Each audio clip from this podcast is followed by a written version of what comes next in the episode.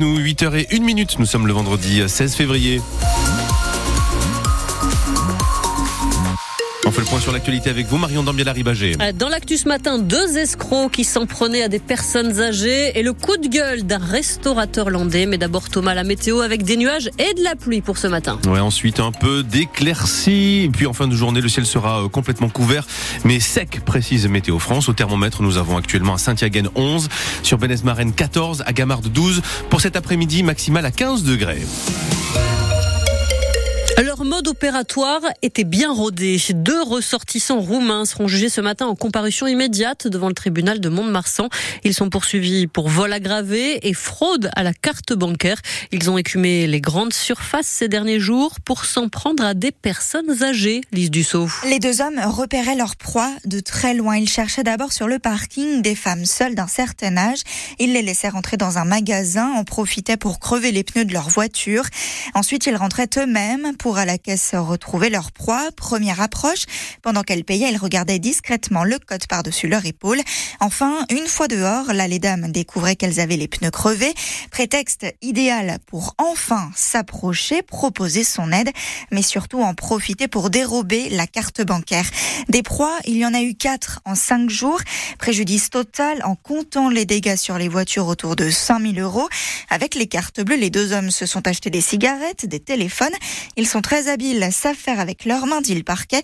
Et pour cause, ça n'était pas un coup d'essai, loin de là. L'un d'eux est déjà connu de la justice en France. Il a même déjà fait de la prison. les deux hommes seront donc jugés ce matin en comparution immédiate devant le tribunal de Mont-de-Marsan.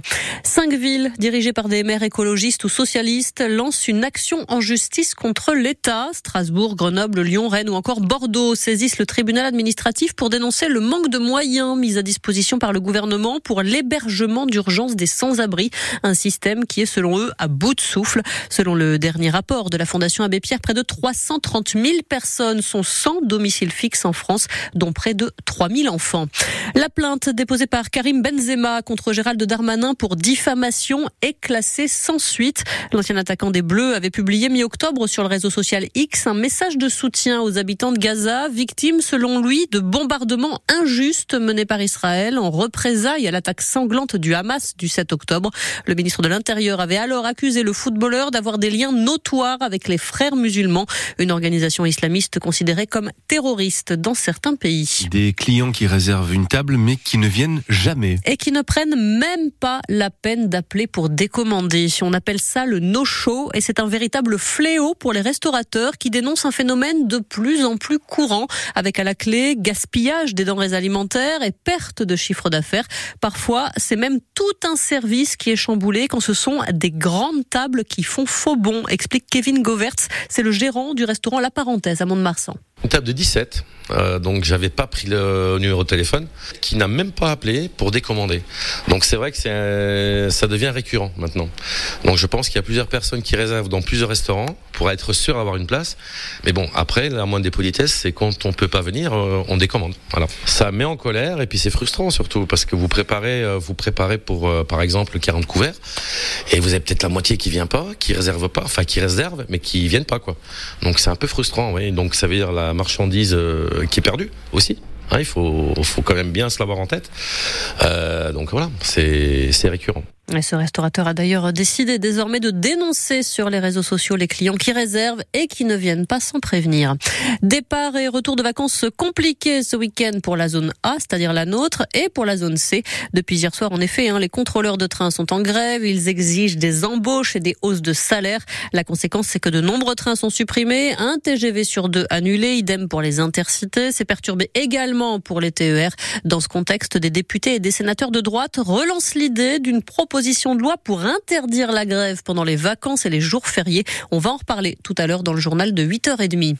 Le MODEF s'invite au Grand Mail cet après-midi. Le syndicat agricole qui représente les petits producteurs organise un marché sauvage devant le centre commercial de Saint-Paul-les-Dax à partir de 17h avec des stands de producteurs qui viendront proposer leurs produits locaux. Ils en profiteront aussi pour vérifier l'origine des produits vendus en grande surface. Le MODEF qui estime que les mesures annoncées par le gouvernement pour calmer la colère des agriculteurs sont insuffisantes insuffisante et ne règle pas le principal problème, à savoir le manque de rémunération des agriculteurs.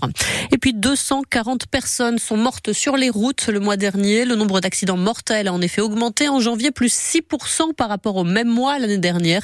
La hausse concerne surtout les usagers les plus vulnérables comme les cyclistes et les piétons.